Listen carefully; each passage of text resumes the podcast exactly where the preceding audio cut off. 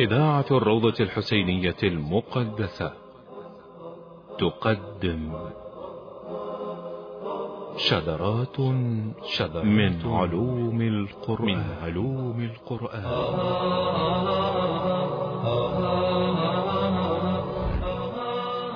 شذرات من علوم القرآن.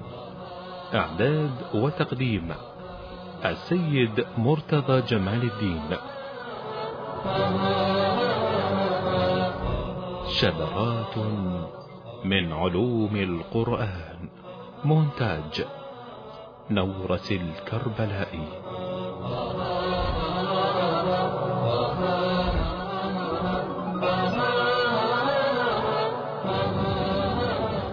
عنوان الحلقة المكي والمدني. أعوذ بالله السميع العليم من الشيطان الغوي الرجيم. بسم الله الرحمن الرحيم. والحمد لله رب العالمين وصلى الله على سيدنا ونبينا محمد وآل بيته الطيبين الطاهرين المعصومين. أحبتي المستمعين السلام عليكم ورحمة الله وبركاته. إلى حلقة جديدة من شذرات من علوم القرآن الكريم. وصل بنا البحث إلى أنواع النزول القرآني. وقد ذكرنا سابقا أن الرائد في هذا العلم هو أمير المؤمنين علي بن أبي طالب حيث اشتهر في حديث سلوني قبل أن تفقدوني حيث قال سلوني قبل أن تفقدوني فما من آية نزلت بليل أم في نهار في مسير أم في مقام في شتاء أم في قيض في جبل أم في وادي في حرب أم في سلم إلا وأنا أعرفها وأعرف من يعمل بها إلى يوم القيامة.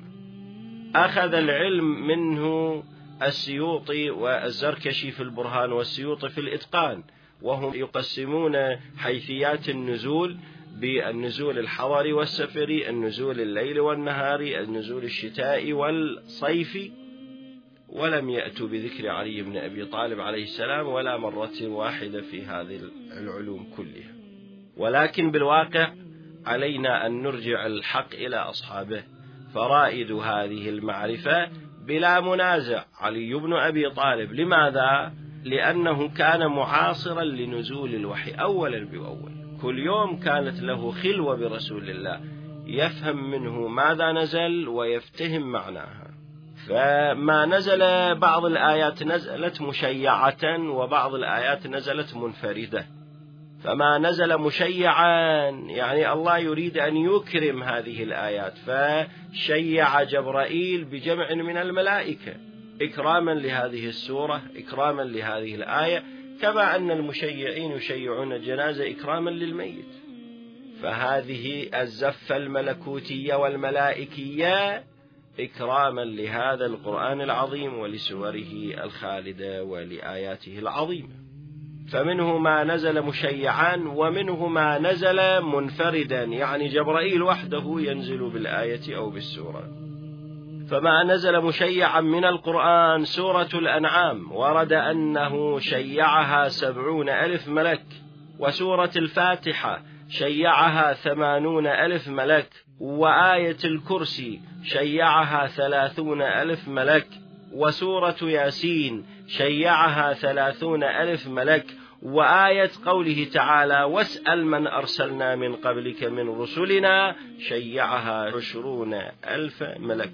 وهناك آيات أيضا مشيعة ولكن أكثر القرآن نزل به جبرائيل منفردا بلا تشييع مسألة أخرى ما نزل مفرقان وما نزل جمعا. يعني بعض الآيات نزلت وحدها آية واحدة نزل بها جبرائيل. وبعض الأحيان لا جبرائيل ينزل سورة كاملة. وبعض الأحيان جبرائيل ينزل مجموعة من من الآيات من سورة واحدة. وهذا موجود ومتعارف عليه. فالغالب في القرآن نزوله نجوما متفرقة. لكن بعض السور نزلت جملة واحدة. فمن أمثلتها سورة الفاتحة والإخلاص والكوثر وتبت يدا ولم يكن والنصر والمعوذتان وهما سورتان نزلتا جملة واحدة جمعا. هذا من الآيات والسور القصار. أما السور الطوال فنزلت سورة والمرسلات عرفا. نزلت آه، جمعا يعني بكل آياتها. وسورة الصف وسورة الأنعام بكاملها نزلت عن أبي بن كعب عن رسول الله قال أنزلت علي سورة الأنعام جملة واحدة يشيعها سبعون ألف ملك. يعني في هذه الرواية هناك حيثيتان هناك فائدتان. الفائدة الأولى كونها سورة نزلت جمعا. الفائدة الثانية كونها سورة نزلت مشيعة من قبل الملائكة. مسألة أخرى ما نزل على بعض الأنبياء ومن فرد به الرسول الأكرم. هناك آيات نزلت على الأنبياء السابقين وهناك آيات نزلت على رسول الله أول تدشينها لم تنزل على الأنبياء السابقين. فبعض الآيات التي انفرد بها رسول الله صلى الله عليه وآله وسلم على سبيل المثال فاتحة الكتاب وخواتيم سورة البقرة وآية الكرسي. ومن الآيات التي نزلت على بعض الأنبياء ونزلت على نبينا الأكرم منها قوله تعالى بسم الله الرحمن الرحيم. فإنها نزلت على نبي الله سليمان. إنه من سليمان. وإنه بسم الله الرحمن الرحيم. وعن ابن عباس أن سورة الأعلى آه، نزلت سبح اسم ربك الأعلى قال صلى الله عليه وآله وسلم أنها كلها موجودة في صحف إبراهيم وموسى. والقرآن صريح في ذلك. إذ يقول سبح اسم ربك الأعلى الذي خلق فسوى وقدر فهدى فأخرج المرعى وجعله غثاء أحوى سنقرئك فلا تنسى. إلى أن يقول إنه لفي الصحف الأولى صحف إبراهيم وموسى. وقيل أيضا إن فاتحة التوراة فاتحة الأنعام. يعني التوراة تبتدئ بهذا بفاتحة الأنعام. وهي قوله تعالى الحمد لله الذي خلق السماوات والأرض وجعل الظلمات والنور وخاتمة التوراة خاتمة سورة هود. قال تعالى فاعبده وتوكل عليه وما ربك بغافل عما تعملون. مسألة أخرى من نزول القرآن ومن حيثية أخرى نزل القرآن على لسان بعض الناس. كالمؤمنين وبعض الصحابة والفراعنة وحتى الكفار. من باب مقولة القول من باب الخبر والحكاية. فينقل الله سبحانه وتعالى تلك الجملة كما ذكرت وكما قيلت بحذافيرها لكن بتعبير رباني. مثلا على لسان المؤمنين وقالوا الحمد لله الذي أذهب عنا الحزن وعلى لسان الفرعون لعنة الله عليه يقول والقرآن ينقل مقولة قوله أنا ربكم الأعلى وعلى لسان الكفار قالوا حرقوه وانصروا آلهتكم في قضية إبراهيم عليه السلام وعلى لسان اليهود قالوا وقالوا ربنا غلبت علينا شقوتنا وكنا قوما ضالين. فإذا هناك نزول على لسان بعض آه، الأنبياء بعض الصلحاء حتى على لسان الكفرة. وقالت هيت لك. هذه مقولة لزليخة في قضية يوسف. وقالوا فكل كلمة قال وقلت ومقولة القول يذكرها القرآن على نحو الخبر والحكاية عن قائليها. مسألة أخرى هناك بعض الآيات والسور نزلت متكررة. نزلت في مكة ونزلت في المدينة. أو أحيانا آية واحدة تنزل في سببين للنزول ولهذا نقدر آه، نفسر ونعلل تكرر هذه الآية أو تكرر أحاديث النزول نزول القرآن في آية واحدة. فنفهم من هذا أن هذه الآية نزلت في حادثتين متكررتين. فما تكرر نزوله وصرح به بعض العلماء من المتقدمين والمتأخرين بأن من القرآن ما تكرر نزوله. لماذا؟ إما لوجود مناسبة مشابهة للأولى فتكون سببا أو لا للتذكير والموعظة فقيل أن سورة الفاتحة نزلت مرتين مرة في المدينة ومرة في المكة. كذلك سورة الإخلاص قل هو الله أحد نزلت في مكة ونزلت في المدينة. لكن سبب نزولها في مكة لما استغرب المشركون بأن الآلهة تكون إلها واحدا فسألوا من هذا الإله؟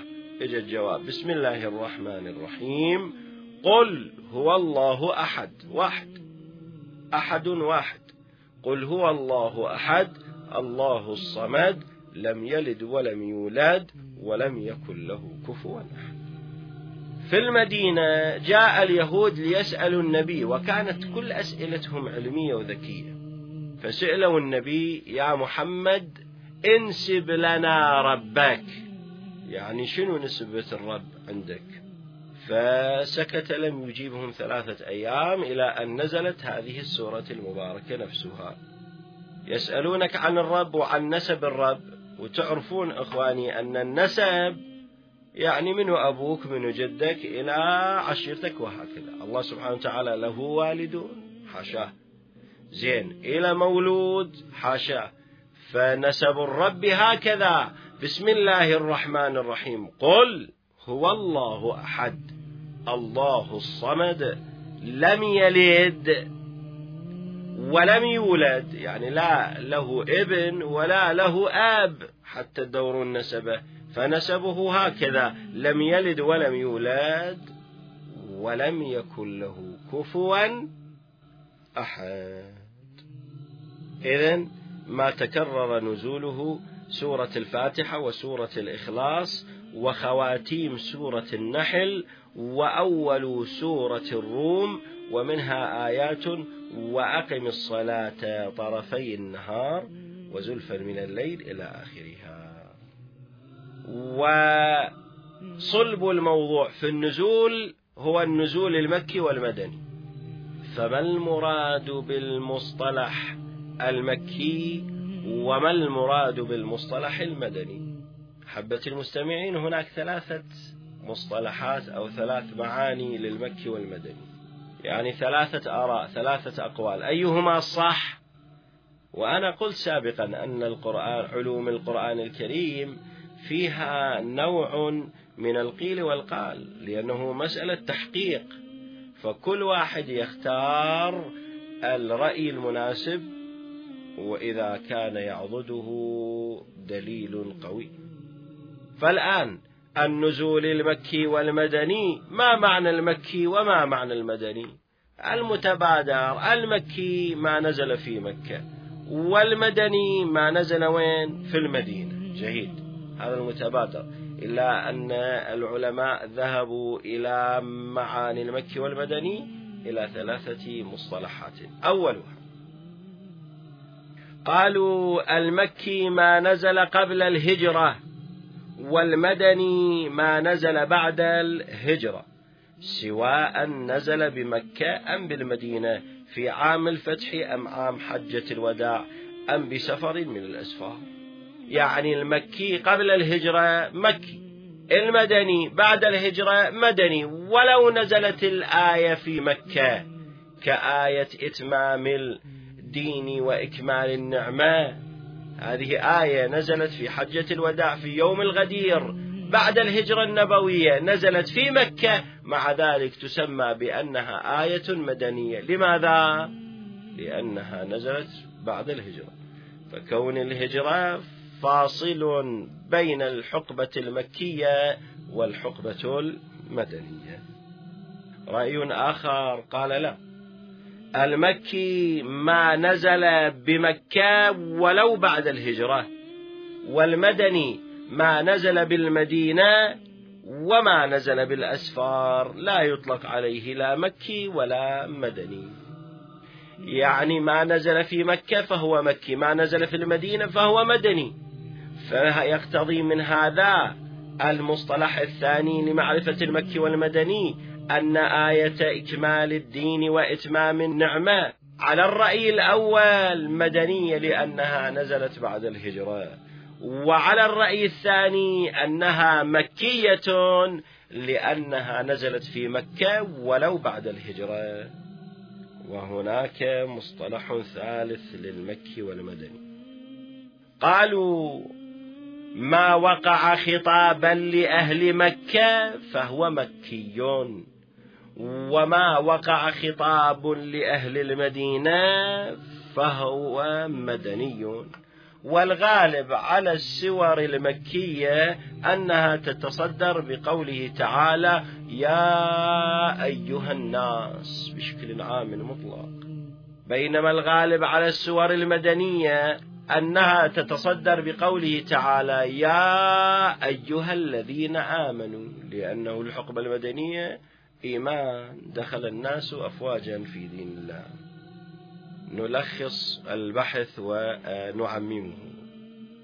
نلاحظ إن جهات النظر في هذه في هذا الاصطلاح يعني المكي والمدني مختلفة فالاصطلاح الأول ناظر إلى الظرف الزماني فما نزل قبل الهجرة مكي وما نزل بعد الهجرة مدني. وأما الاصطلاح الثاني ناظر إلى الظرف المكاني فما نزل في مكة مكي وما نزل في المدينة مدني. فلو أن الآية نزلت في مكة كآية إكمال الدين على المصطلح الثاني مكية وعلى المصطلح الأول مدنية. وأما الاصطلاح الثالث فناظر إلى جهة المخاطب. من المخاطب؟ مشركي قريش. تتصدر الآية بيا أيها الناس. إذا كان الخطاب موجه للذين آمنوا فتتصدر الآية بيا أيها الذين آمنوا فهذه الآيات مدنية. والمشهور الرأي الأول. فما نزل قبل الهجرة مكي وما نزل بعد الهجرة مدني. الآن مسألة كيف أعرف أن هذه الآية مكية وهذه الآية مدنية وما هي فائدة معرفة المكي والمدني؟ أما طرق المعرفة أيها الأحبة فالطريق الواحد هو الوثائق التاريخية الواصلة إلينا. كون والروايات الموجودة وأسباب النزول. كون هذه الآية نزلت في مكة. وهذه الآية نزلت في المدينة. فنفتهم أن هذه الآية قبل الهجرة هذه الآية بعد الهجرة. فإذا هذا هو طريق المعرفة المكي والمدني من خلال الوثائق التاريخية ومن خلال أسباب النزول.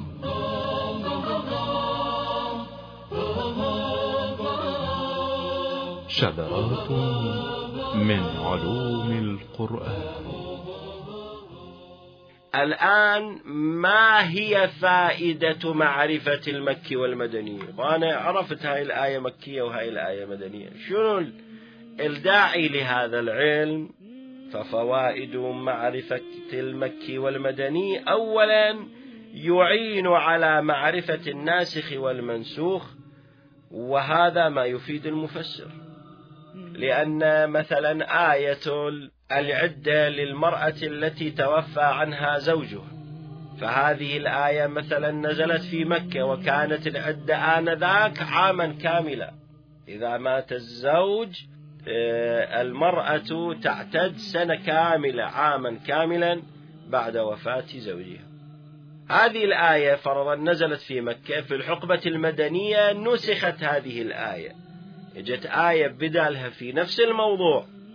قالت الآية ما معناه أن المرأة التي يتوفى عنها زوجها تتربص بنفسها أربعة أشهر وعشرة أيام. لاحظ؟ فبما أن هذه الآية مدنية وبما أن تلك الآية مكية ويربطهما موضوع رابط واحد نفهم أن الآية المدنية نسخت الآية المكية.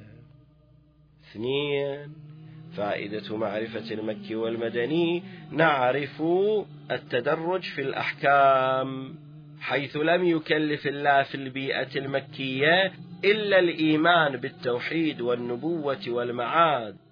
بينما في البيئة المدنية جاءت التكاليف في الفرائض يعني في الحقبة المكية. الله سبحانه وتعالى يركز على العقائد. يريد ينتشلهم من تعدد الآلهة إلى الإله الواحد.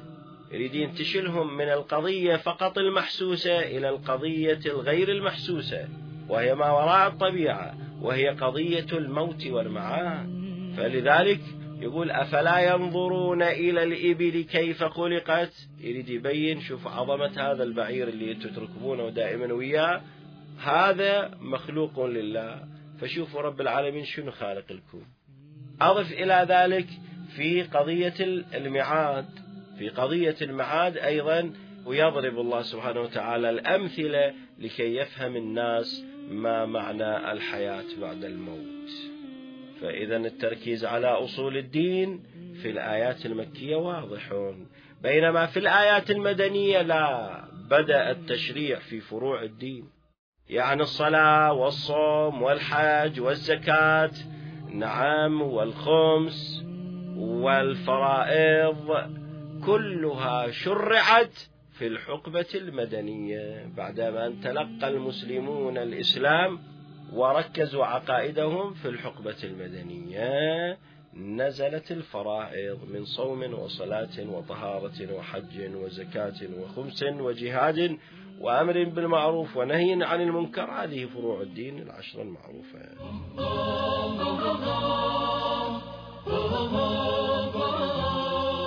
شذرات من علوم القرآن. من الفوائد في معرفة المكي والمدني في مجال الفقاهة والاستنباط حيث يستفيد الفقيه من ظرف نزول الآية وبيئتها مما يعطي بعدا أعمق للفهم. هسه إذا عرفنا هذا يجي العلماء يحاولون أن يميزون بين خصائص المكي والمدني. فما هي خصائص المكي والمدني؟ فأما خصائص المكي قال العلماء سوينا دراسة على الآيات والسور المكية فوجدناها قصيرة الآيات والسور وموجزة مع التجانس الصوتي. فقصر الآيات والسور وإيجازها وتجانسها الصوتي. مثل قوله تعالى بسم الله الرحمن الرحيم إنا أعطيناك الكوثر فصل لربك وانحر إن شانئك هو الأبتر. يعني أولا آيات قصيرة ثانيا تمتلك جرس موسيقي ونغمي رائع جدا. لهذا الحميري في كوثريته يعني القصيدة الكوثرية ضمن مقطع من سورة الكوثر في قصيدته الرائعة. مفلج ثغرك أم جوهر ورحيق رضابك أم سكر قد قال لثغرك صانعه إنا أعطيناك الكوثر. فإذا من خصائص السورة المكية قصر الآيات وتجانسها الصوتي الخصائص الأخرى للمكي كون الآيات تدعو إلى أصول الإيمان وأصول الدين والمعرفة بالله وبالنبوات والوحي وعالم الغيب واليوم الآخر والملائكة والجنة والنار والجن وغيرها. ثلاثة الآيات المكية تدعو للتمسك بالأخلاق الكريمة والاستقامة على الخير لأنهم عرب وجاهلية جهلاء. جاء النبي صلى الله عليه وآله ليهذبهم شيئا فشيئا. أربعة من خصائص المكي أنه القرآن جاء ليجادلهم ويردع عن فتنهم وتشكيكاتهم ويحاججهم ويناظرهم. فدائما البحث وين يكون؟ يكون مع المشركين. خمسة قيل أن السور المكية أو الآيات المكية تتصدر بقوله تعالى يا أيها الناس والناس تفيد العموم والخطاب لكل الناس لأن بعدهم مو مسلمين. بينما في خصائص المدني أنتقل ثانيا إلى الخصائص المدني. إذا كانت الخصائص السورة المكية قصيرة وموجزة لكنما السور المدنية آياتها طويلة. وأطول آية بالقرآن عندنا آية الدين في سورة البقرة. اثنين تفصيل الأدلة والبراهين على الحقائق الدينية. في آخر سورة ياسين بسم الله الرحمن الرحيم قال من يحيي العظام وهي رميم؟ قل يحييها الذي أنشأها أول مرة وهو بكل خلق عليم. بعد مجادلة في الخصائص المدنية مجادلة أهل الكتاب ودعوتهم إلى عدم الغلو في دينهم. يعني كان النقاش في الحقبة المكية مع مشركي قريش يريد ينتشلهم القرآن من الشرك إلى التوحيد. ومع الحقبة المدنية النقاش تحول مع اليهود. قالت اليهود يد الله مغلولة. غلت أيديهم بما قالوا ولعنوا بل يداه مبسوطتان. النقاش والرد على من؟ على اليهود. وذول نصارى نجران لما جاءوا ليباهلوا رسول الله. ردهم القرآن وناظرهم وقال لهم قل تعالوا ندعو أبناءنا وأبناءكم ونساءنا ونساءكم وأنفسنا وأنفسكم ثم نبتهل فنجعل لعنة الله على الكاذبين. فالنقاش مع النصارى بينما كان في مكة النقاش مع المشركين. بعد خمسة تفصيل مغرق وين؟ في آيات الأحكام. أكثر آيات الأحكام نزلت وين؟ نزلت في السور المدنية. منها أقيموا الصلاة لدلوك الشمس إلى غسق الليل وقرآن الفجر. إن قرآن الفجر كان مشهودا. أو إذا قمتم إلى الصلاة فاغسلوا وجوهكم وأيديكم إلى المرافق وامسحوا برؤوسكم وأرجلكم إلى الكعبين. تفصيل تفصيل في آيات الأحكام. في الغالب أن السورة المدنية تتصدر بكلمة يا أيها الذين آمنوا. فهذه عدة حيثيات لنزول القرآن الكريم وهناك حيثيات أخرى سوف نأتي عليها في الحلقة القادمة إن شاء الله. أستودعكم الله والسلام عليكم ورحمة الله وبركاته.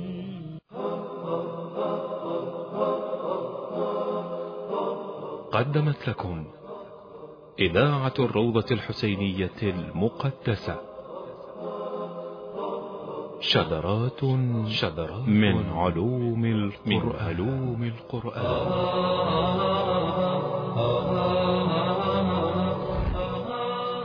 شذرات من علوم القرآن. إعداد وتقديم السيد مرتضى جمال الدين. شذرات من علوم القرآن. مونتاج نورة الكربلائي.